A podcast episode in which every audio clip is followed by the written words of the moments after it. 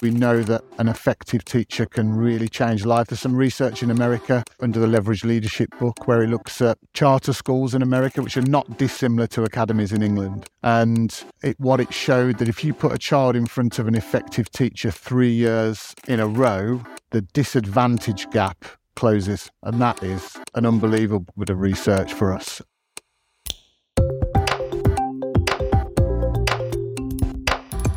Hello and welcome to The Melting Pot. I'm your host, Dominic Monkhouse. The Melting Pot is a result of my hunger and curiosity for optimizing business performance, exploring corporate culture, customer addiction, and building high performing teams. It's full of advice from my guests, entrepreneurs, fellow business authors, and examples from some of my work over the last few years coaching the CEOs and leadership teams of some amazingly successful tech firms. The Melting Pot is my attempt to synthesize what I've learned along the way to help you build a highly scalable business and realize the potential of your life's work. If you enjoy the episode, head over to monkhouseandcompany.com forward slash podcast to find today's show notes and more editions of The Melting Pot. While you're there, if you subscribe to the newsletter, you can pick up a copy of my new book, Plan B How to Scale Your Technology Business Faster and Achieve Plan A. Enjoy. Hello, today I am speaking with and learning from Hazel Pulley and Jonathan Smart. They are the CEO and Deputy CEO of Excelsior Mat, a multi academy trust that now has six primary schools in inner city Birmingham in its portfolio.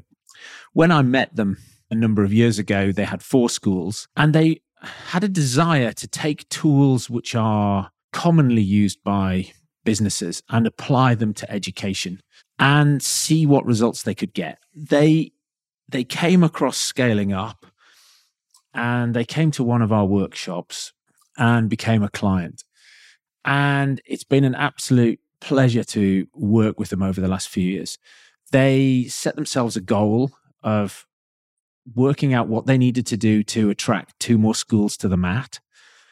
They declared their purpose around changing the lives of the children that they serve. And they had a BHAG to become world famous for innovation in education. And a few months ago, they sent me a note saying that they had achieved all the things they set out to do and to say thank you for my little help along the way.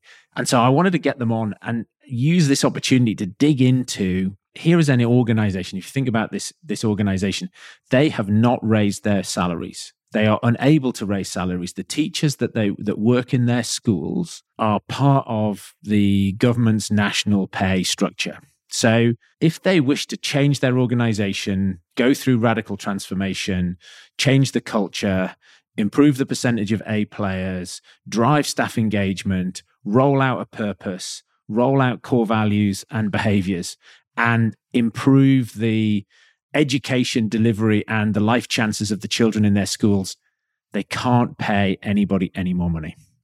And so I think if you thought about the businesses that you're running and you said, God, if I fancy fancy being able to achieve all this with that massive lever that has disappeared. In fact, they do have some staff turnover, but it's less than 10%. So they basically had to create a plan, execute their plan without changing the team. And, you know, we work with some clients who might change 20 or 30 or 40 or 50 or over time, maybe even 60% of their team.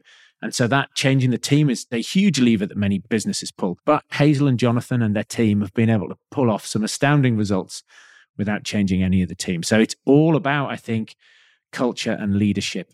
And so, really, this is a podcast about the leadership that they have shown, some of the decisions they have made, some of the tools that they have found really helpful. And I think we can all learn from them because actually they did it from a business perspective with one hand tied behind their back. So, great conversation. I'm sure you'll enjoy it.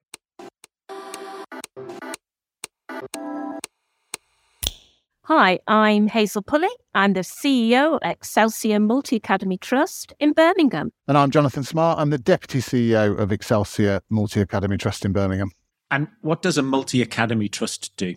Well, it's a group of schools that have decided to become an academy. When you decide to become an academy, you receive your funding directly from London. It sort of hops over the local authority and you receive the full amount rather than the authority keeping some money back, understandably, that they need to run the schools and support them in the city.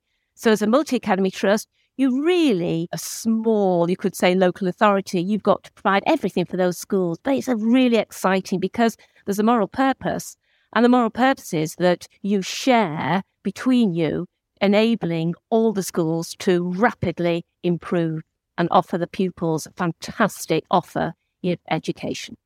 And how do you compare yourselves? Because I guess the idea is that being centrally funded delivers better education per pound. So is it more efficient? How do you measure that? I mean, I'm, I'm assuming that when academies were created, that was how do we how do we change the way we do education to make it more efficient or more effective? I think from my point of view, Dom, the fact that we're in a group of schools that is together allows us to provide our own HR, our own finance support, our own operations support. And the, the efficiency comes in that we can deal with things so much quicker than it ever used to happen in a local authority. If you wanted to change someone's salary or there was an error in salary or you wanted to change someone's contract, it used to take months through the local authority because obviously they're dealing with a huge number of schools, whereas we've got a small number of schools and can do that incredibly quickly. So there's a lot of efficiency in that.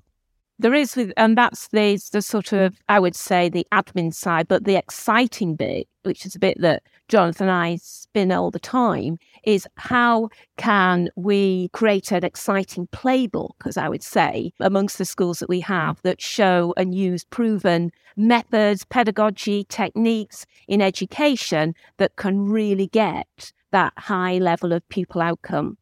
And because you're dealing with less schools to begin with and creating that purpose and clear direction in your playbook, it, it happens more effectively. And you've got, once you've got the talent there that we are recruiting hotly, you can really have that at a fast pace. So it is the admin side of it. It is all the getting the payroll done quickly and the HR needs, but it's also a very exciting side on educational thinking. And it's interesting because there's some themes in there that I want to go back to. You know, the your pay and conditions are the same as local authority schools. Correct. Yeah. So when you say attracting and retaining talent, it, you, it's not you're not paying anybody any more money, but you are attracting and retaining top talent. I want to. I just wanted to capture that and come back to that. But before we do dive into that, I how how did we end up working together? Like, what was, how did you end up deciding you wanted to try and apply some business thinking in the schools? And how did we end up working together? Well, it's interesting how we found you.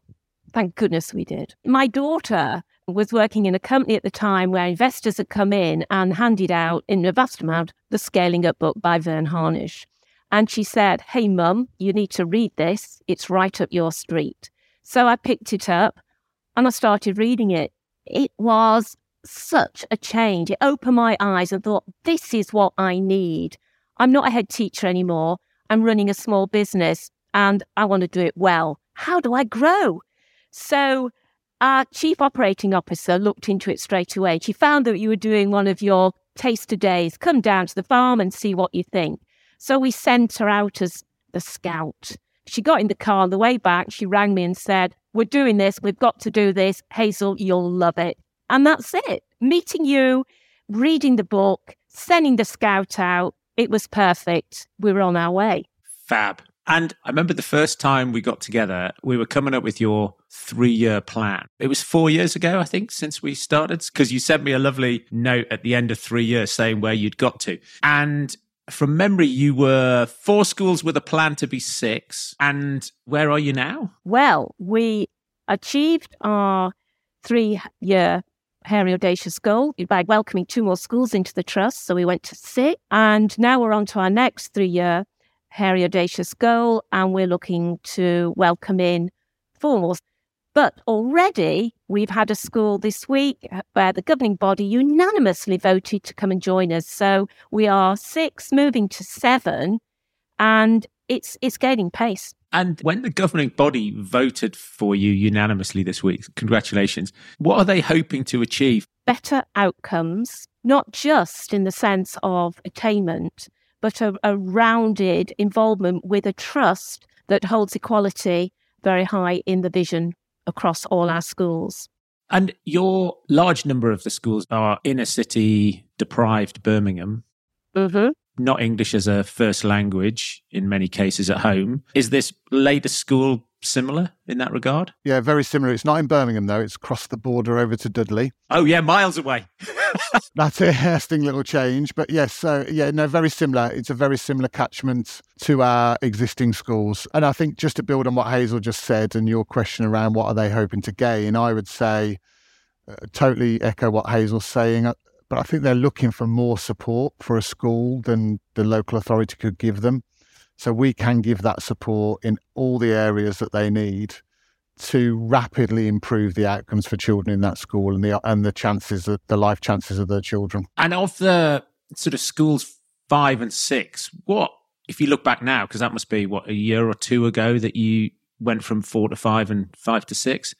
What thinking about this seventh school, you must have a quite a good idea now how quickly you think those outcomes might improve and, and what, what sort of things are you measuring? In terms of the two schools that have just joined us on, in, in, legally they only joined us in sort of October, November 2022 because it takes a long time for that process to happen. There's a lot of due diligence goes on and, and TUPEing of contracts, etc. However, what we have seen is immediate impact on quality of opportunity. We do need to make sure that we've got the top talent in those schools. We need an effective teacher in front of every child to make sure that the children's outcomes are where they need to be. But obviously, that takes time to get that in place. What I would say the two new schools have seen are a huge difference in the push of high expectations and also a, a massive change in the opportunity in terms of some of the infrastructure, some of the teaching methods that we use that weren't there in the start.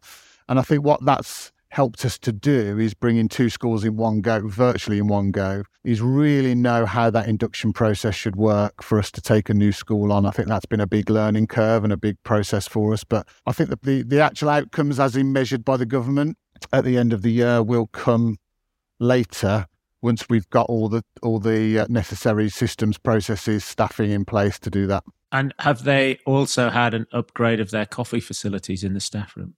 They certainly have. Yeah, we do put a new coffee machine into all of our schools when we get there, and the staff absolutely love it. It was revolutionary for them in one of the schools. And the other thing, Jonathan, that you and I've talked about in the past is you've done in your schools, you've looked at, you talked there about children outcomes and quality of teaching. You've done quite a lot of work looking what difference a teacher can make. Yeah, and I, and I think because I think we believe in the in the trust that outstanding teaching changes lives, and we also know the power of an effective teacher. You, you, you yourself, Dom, will have a vision of a teacher that you loved at school, maybe one, two, I don't know who. And I think when you look back at your time, if we did that conversation with 100 people, they'd come out with fairly similar, similar things about why they love that teacher. And I think that helps us to make sure that we're doing the right things for our children because we know that an effective teacher can really change life. There's some research in America under the Leverage Leadership book where it looks at charter schools in America, which are not dissimilar to academies in England.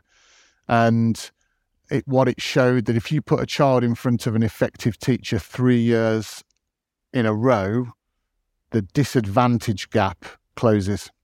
And that is an unbelievable bit of research for us and something that we are absolutely aspiring to do. But yeah, I mean, the, the, the reach and the impact of a teacher is phenomenal. A good teacher, an effective teacher. And you talked there a bit about putting in new ways of teaching. So, and Hazel said at the beginning that staff turnover is pretty low. So you're not wholesale replacing the teachers that are in the school when you take the school on. You're getting more from that existing talent. Absolutely. What we say when we first go and pitch for a school is that because it is a fear when a trust is welcoming or about to encourage a school to join them, that really they're going to remove everything and put in new. Because that is actually what did happen to begin with. It was called architectural leadership, where they would just flatten the school and then build it up again. And then this super head would move on after three years. It was dire, the impact on morale. So we say right from the beginning, we've, we've got high expectation, but there'll be high support from a low threat threshold. And that really is what we do. And at the same time, we're talent spotting. So as soon as a school is welcomed in, we offer opportunity for people who really want to grasp this opportunity we're giving in learning new ways of teaching and learning, to get involved with research, is then that we'll say, right, and then we will look and see what grows from within. And we've proven records of this happening. In one school, our first school to come in, I went along and there were short of a head teacher. So I rolled up my sleeves, said, Come on, I'll join. I'll be the head teacher for a short while whilst we sort this out. What a great way. Because I actually worked and found the talent was there.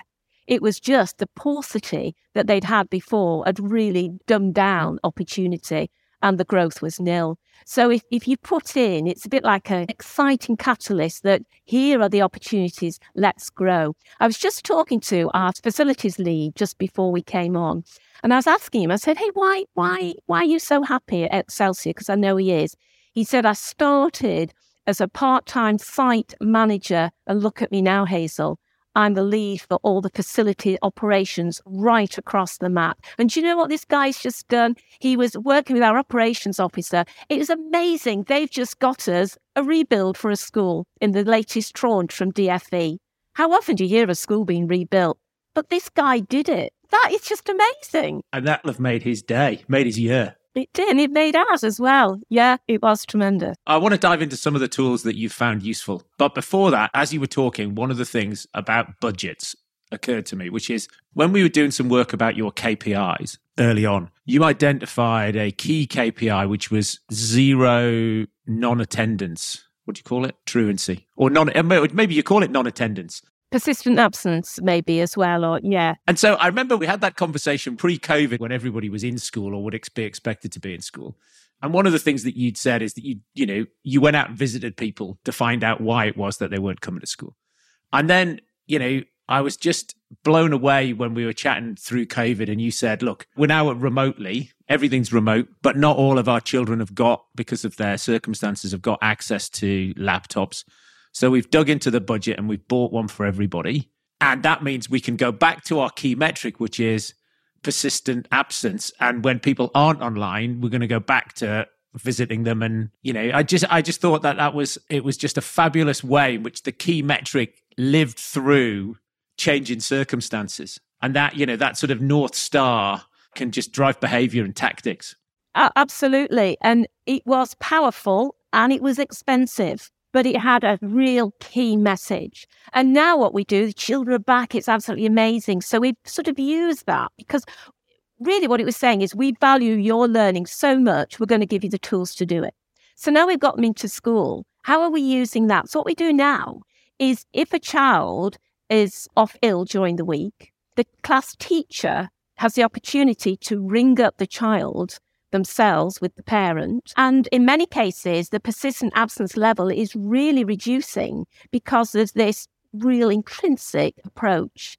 Not just to the parent, it has to go to the child and it needs to be the class teacher. I had Tom Peters on the podcast recently and we were chatting about education. And he said to me, There's a piece of research that says if nothing else changes, if the only thing the teacher does differently is stand at the door of the classroom and shakes the hand of every child on the way in and says, hello, welcome to the class, then attainment goes up. And that you're, you've got, you've had exactly that same, if there's a personal connection between the pupils and the teacher, attainment goes up. You're right. That, that is a really interesting bit of research. By welcoming the children at the door, knowing something about them, saying, hello, Johnny, how was football yesterday, or whatever it is, that creates a huge amount of buy-in from those children and and that just helps. It's so easy when you've got a great relationship with the children because they will walk through walls for you.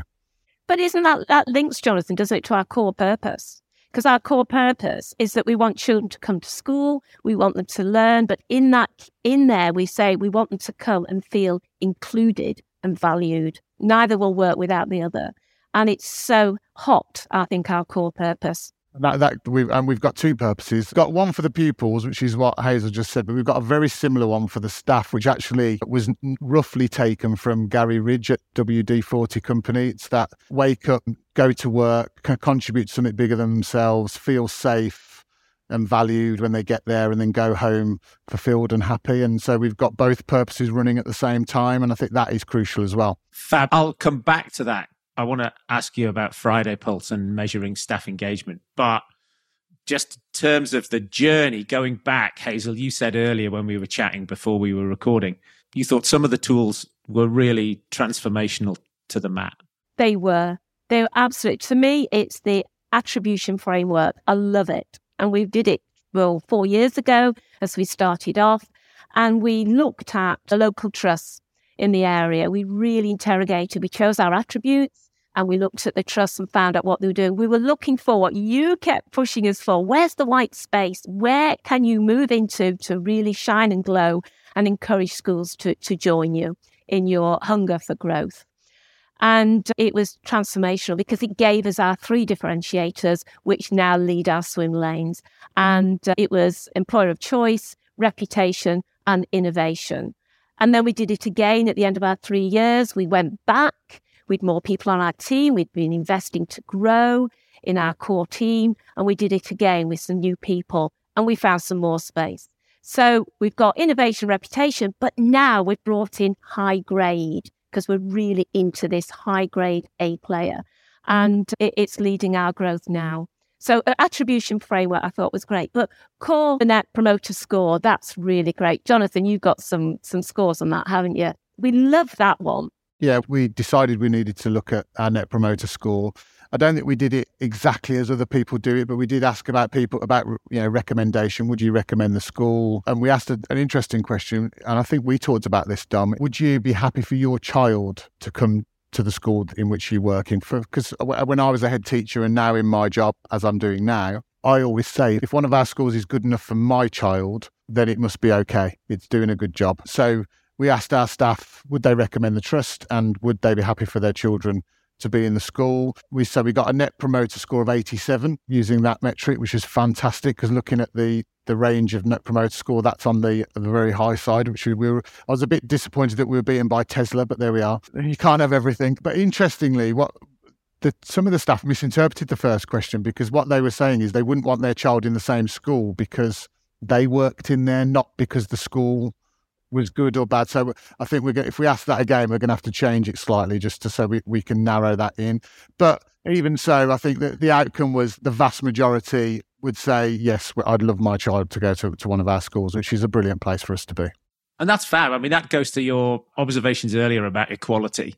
What's the mix of your teaching staff? Do your teaching staff in any way mirror the the makeup of the where the school is or? Yes i think that's really growing. In in schools where there may be a, a community of many ethnic minorities we're finding it's it's great that teachers are really coming forward now because they're becoming to be third generation so we have got that growth. So that's really interesting. Very good. So a players i was with a client the other day who said he hates the term a player but it, it didn't disagree with it, the philosophy, but it was just the, in his mind, it links back to sort of Jack Welch and Microsoft doing sort of forced, you know, cut, what's the bottom 10% and cutting them out. And you've only got 10% A players or 20% A players in your business. Whereas you guys have got the, you know, the way I think about it, which is that the aim is to get as many A players as you can, get on a journey towards 100%.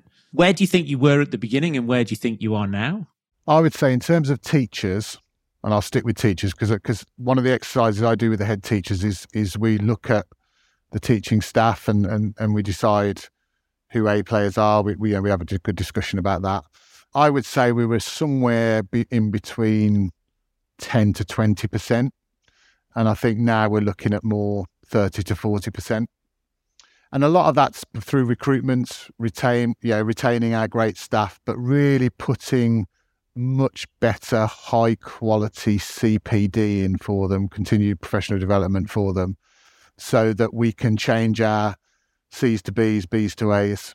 And that's really helped. But also when we are looking for new staff, making sure that we are employing A players, but also looking at employing for culture fit and making sure that those people fit fit in with our culture. Because uh, one of one of the things I'm an avid listener of your podcast, as you know, and one of my favourites is Garry Ridge from WD 40 Company, and him talking about making sure that you know, he employs the very best people. And I know the story he tells about his secretary that, that I think you've obviously dealt with, you know, and, and making sure that those people that he employs fit the culture of the organization because he can we, can we can teach teachers to teach but we can't teach them to fit into the culture or we can teach anyone the job but we can't necessarily teach them to fit in with the culture and the vision and buy into what we're trying to do. Yeah, and that and particularly as you said earlier your aspirations around excellence you know that that in my experience is one of those things that either people have that aspiration or they don't. And you know same reason why you know if you can't you b player managers don't end up hiring and developing a employees. It must be the same for you. You know a player teachers can get a play students but b player teachers you know the best probably do okay but it's the children who are furthest adrift don't catch up if the teacher's not an a player yeah absolutely and that's our job that's our job isn't it to try and recruit and retain our A players, but also put a lot of work into making sure that everyone we can make make into an A player is an A player. And that's where our professional growth comes in. We don't do professional management or those those sort of titles. We really go all the time for professional growth. So that your JD conditions of service, that's a given. You you attain that. But it's what can you do above that? That's what we're going to really be monitoring. But it's easy just to say that you've got to give the staff the opportunity. We've just recently appointed a research and development lead, and it's one of our staff. It's a deputy head who's on secondment to do this work. She's amazing. We've just put in an application to work with the Education Endowment Fund, and we we think we've got round t- through two rounds now. We're just waiting to hear on the 27th whether we've attained some real opportunity for children's research to children's learning, but all our teachers have an opportunity to join in. Now, not many trusts will will go to that effort.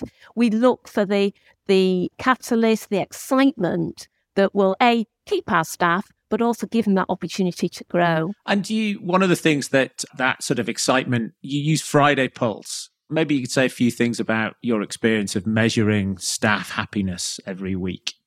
Yeah, so as part of joining in with yourself and, and you sort of introduced us to Friday Pulse, I've listened to Nick quite a few times on the podcast. I've listened to one of his over and over again because I find it so interesting. So we decided to go for Friday Pulse as a as a way of measuring employee engagement because we felt like that was really important to us. But one of the things, one of the reasons why we went with Friday Pulse rather than some of the other engagement surveys was this this happiness element. So it's like a happyometer rather than a just an engagement. Because I, I remember listening to Nick saying you can't really measure in, engagement. It's quite a a difficult thing to measure, but you can measure an emotion because everyone has an emotion, so they can tell you whether they're happy or not. Whether they're engaged is much more difficult for them to talk about. So that's one of the reasons why we went with Friday Pulse, and we introduced that with a core team during lockdown and then rolled that out to all the schools. Now we've got two new schools they've just joined on. And it's really interesting looking at the data last this today actually because the results have come through today for last week. And our four original schools were really knocking it out of the park. Uh, you know, when we've got our benchmarking report, which which pits us against everyone who does Friday Pulse in the UK, everyone who does Friday Pulse who's in education, and everyone who does Friday Pulse in a in an organisational employee size range. The last one we did before the two new schools, we were above everyone in every measure. So we were really proud of that. The two new schools, which have only been with us for two months, have obviously been added in.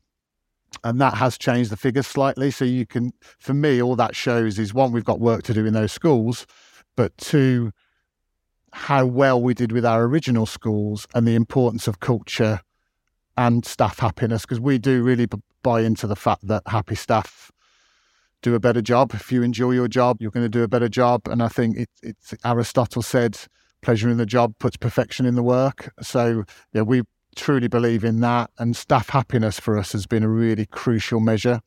And it's really helped us in the way that Friday Pulse works. It's really, yeah, we get some great data from it, but it also allows us to have those sometimes difficult conversations about why somebody's not happy and put it right for them. And that's been really crucial for us as well. Well, I remember having the conversation with you while social distancing rules were in place, but the school was open. And you were able to look in the data because it's it slices and dices it by age and job title and whatever. And you were able to see that those first time teachers in their early 20s who lived on their own and the staff rooms were closed. They were on their own at home, coming in teaching a load of kids, going home on their own, and there was no social interaction with anybody else in the school. And you could see in that data that their happiness had not gone off a cliff, but definitely declined more rapidly than everybody else. And you were able to do do some intervention around around that group because you could actually see that they that the changing work pattern was impacting them more than anybody else. Yeah, and and what's interesting is that's changed now. So that's gone back up. So now they're back at work with the social interaction, with the with the chance to be with with each other. That's that's totally changed. They're not the lowest group at all. Can you say who's there when you look at it now? Have you got a particular group or cohort that you go, okay, this is our plan for the next term? Yeah, it it tends to be the twenty five to thirty five range in age, which is interesting, but no particular job role. So no, it's not that teachers are more unhappy than anyone else or TAs or anything. It's more about the age of the the people, which is really fascinating that that's the case. So we've got to do. We've got some work to do to look into that and see what is it about that age range that that's led to that result. The happiest are the people that have been with us longest, which is interesting. That's good because sometimes you get, sometimes you do get sort of like a seven year itch, and you actually see that it can drop off over time. Yeah, Absolutely. But as Hazel said earlier, our churn is very low. I think what the industry standard is, what, 10, 20%, I think, is in tech firms. Dom, I think you'd know more than me. It might be even higher. I don't know. Uh, I think we're way under 10%. Mm, six. Is that okay? Or is that actually, is that too low? Yeah, it's a good question. And we, we've questioned that ourselves. I we're not too concerned about it at the moment. We've got 16 positions up across the whole trust, either growth or a replacement at the moment. We're not too worried because within the trust, there's movement. Some people, staff will choose to go and work in another school. They like that because it might be nearer home or it's an opportunity for them. So there is change within, although they're not actually leaving. And I remember when we first started working together, you were getting a small number of not very exciting applications for jobs. And one of the things that you did is you just you once you'd created your sort of your purpose and your and your BHAG and your core values, you just changed your job ads to say this is the type of company, this is the type of school we are. And I think from memory, you went from like 30 to 300 for the next time you put a job ad out and you were just blown away it was. We, I think we rang you up and told you, gosh, you know, we've listened uh, and it's, it's really worked we, because we so know what we're about and we don't do fluff. We go tight metrics. We're, we're, in, we're clear on our values, vision, direction, core purpose. Who's the customer? You know, it's so clear now. Our adverts are really different. Like I just said, 95 people applying for receptionist position or already 29 job uh, forms completed. But also, going on from that, we asked you for help around recruitment. Do you remember we felt that we, we were sort of sludgy in the sense of enjoying the interview? And we're much more dynamic in that. And I feel that we get the right people now. Not that I was saying that we were too too bad about it, but we feel we really home into what is important and what fits into our one page plan thinking. And we're really picking up some fabulous personnel. Fab. What is it you know now that you wish you'd known earlier? For me, it's being able to peel back the banana right to the core of do nothing if it isn't going to improve the outcomes for that pupil, even for one. I'm that rigid on it. Yeah, I would say I wish I knew one that we should be looking at culture and intentionally designing it rather than just it being when I was a head teacher in my own school, I knew that culture was important. I knew that relationships were important. But stumbling across through you again through the culture design canvas really crystallized my thinking around the need and the power of intentionally designing culture. So I wish I'd known that a bit earlier. And and sort of an add on, but very much linked to that, I, I wish um, David Horsager had published his Eight Pillars of Trust, Trusted Leader book a little bit earlier. And I, and I, I could have really understood about trust and, and the complexity of trust because I think the way he puts that across for me was was a bit of a game changer. And I'm always quoting from his book, and, and all of our schools have done a culture canvas as well, which is which is amazing. And how uh, well the culture canvas? I know you you printed it out and you put it on the wall. You made a poster out of it. And are are the schools' culture canvases similar? They are. It's it's not a poster. It's a it's a perspex ten foot by six foot thing on the wall. It's amazing. They've all got them. Yeah, they've all got one. They all are similar in the fact that they've all we share the same values and purpose. So they've got the company values on their board, but they are then different because we also recognise that each school is its own little microclimate. So you know they have to be, and and plus also they don't work if we're handing down a, a, a culture canvas to every school because that's not going to work because they haven't had part of it. So each school does it. They have to include every employee in the de- in the development and the design of that to make sure that there's an ownership for it, and that's why they're all different for everything else on the culture canvas, apart from the purpose and the and the values. Fab. I, I, I have a similar approach when I'm working with the subsidiaries of overseas owned businesses, often UK subs of North American businesses, because the North American business will have its values. And then it's okay, well, how do those values translate into behaviors in the UK business? And, you know, how are we going to run meetings here and how are we going to build psychological safety? So, and as you say, then it's ownership because you've come up with it. Even if the thing is the same and the words are slightly different, it's, it's theirs. Yeah, I think there's a lot of similarities. I think if you put them side by side, you wouldn't see much difference in, yeah, there'd be some word differences, but that'll be semantics more than anything else. That you'll see a very big similarity, but they're owned by the people that are in that organization, which is why it's so powerful. They're not owned by top down driven culture design. This is staff bottom up led, which is absolutely important. You've mentioned a couple of books as we've been chatting. What books have been important to you or that you think other people should that should read? Well, I enjoyed Finding Flow by Chick Csikszentmihalyi because really it, it boils down to if you apply a high skill with a great deal of commitment, you can be at your happiest.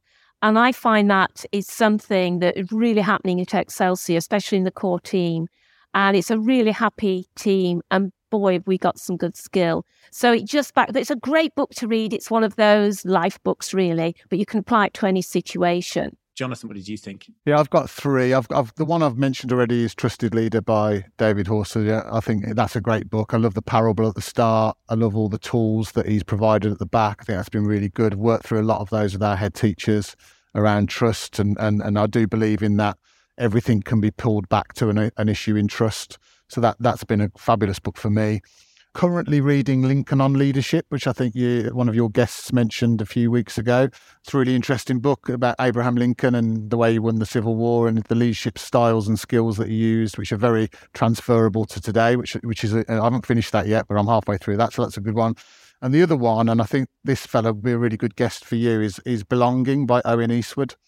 He is a, a coach, performance coach. He's worked with the England football team, South African cricket team. He's a New Zealander and it talks about the power of being part of a team. It's based on a Maori word called waka, whakapapa, which is uh, really means human need for belonging, that we're all part of an unbroken and unbreakable chain of people who share the special culture. So he, has got a Maori background, his ancestry is Maori, so he talks about obviously the, the All Blacks and it's a fantastic book I'm talking about the power of team and belonging. Really a great one for high performing teams, and I've used quite a lot of things from that and he'd be a great guest for you because he speaks brilliantly as well. He's he's fabulous. It's a great book to read. Fab. And where do you go from here? Your three year goal is to get to how many schools? 10? 10 schools. Yeah, let's not forget our big, hairy, audacious goal is to be world known for innovative education. So we've always got that one firing away at us but we're really into innovation. We we listened to uh, Ben So the when you interviewed him on your podcast, and that was amazing. We did it as a team, and then we've broken down into what innovation means for us.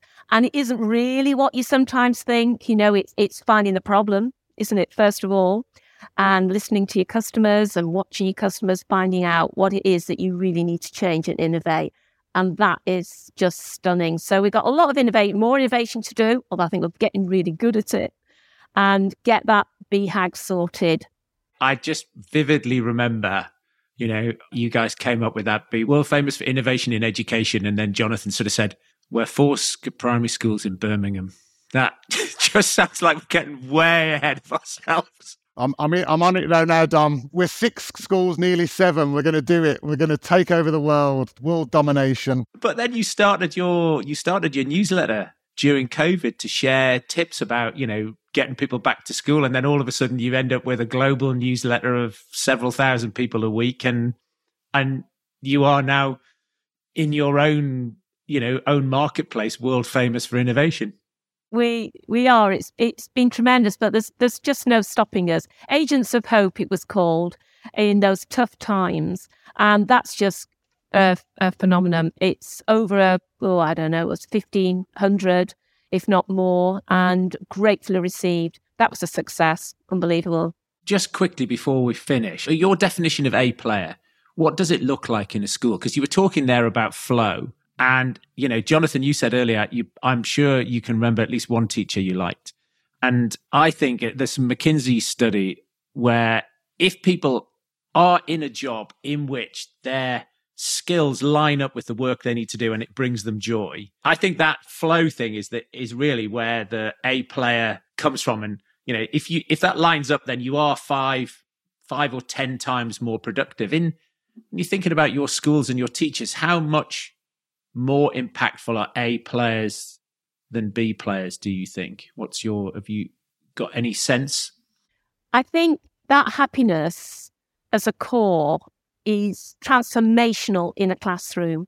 When you've got a teacher who is in that state of this is great, high skill, I know what I'm doing, the lesson absolutely flows and the learning is absolutely high grade, top grade.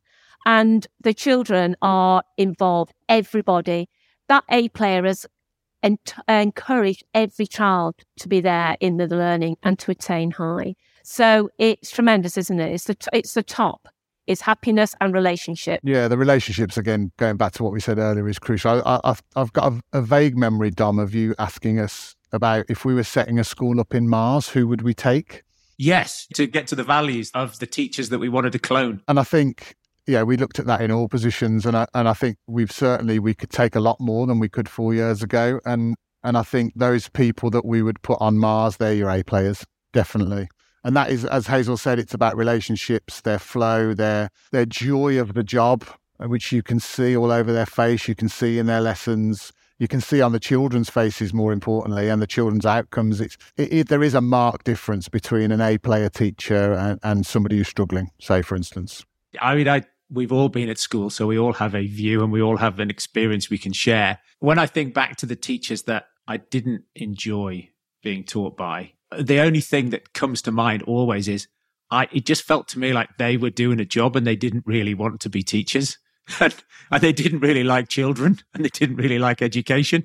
And it was like, well, just, you know, my my sort of overarching feeling is that they were in they were probably good people just in completely the wrong completely the wrong jobs. Yeah, maybe so. And I think when you think about it, it, it's, I think children want to know that their teacher cares about them more than anything else. And once they get that feeling that the teacher cares about them and their life and their future, they buy in.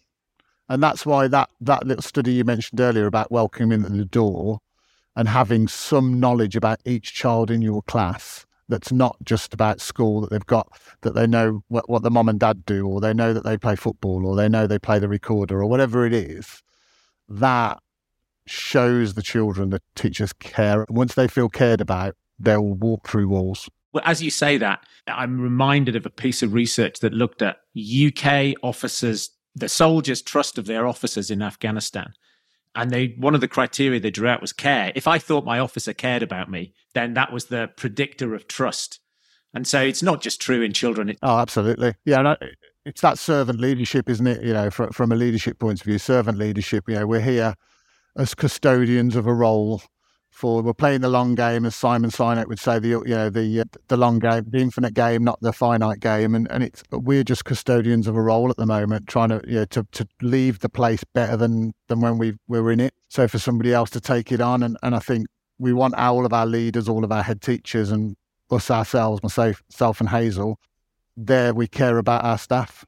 We want our head teachers to care about our staff because it works exactly the same way for adults as children. You're absolutely right. Well, Hazel and Jonathan, thank you for coming on. Wish you all the best. And as ever, if there's anything you need, please get in touch. Thank you for listening. I hope you enjoyed that as much as I did. If you'd be kind enough to leave a review, it will really help other like minded entrepreneurs find this podcast and grow our community. For all information relating to this episode, you can go to monkhouseandcompany.com forward slash podcast, where you'll find some cracking show notes, additional reading, and links relating to our guest. There, you can also find my blog and past episodes of my subjectively not crap newsletter, where I'll update you on the best articles I read that week, some recommended books, and other podcasts. Thanks, and I will see you next week.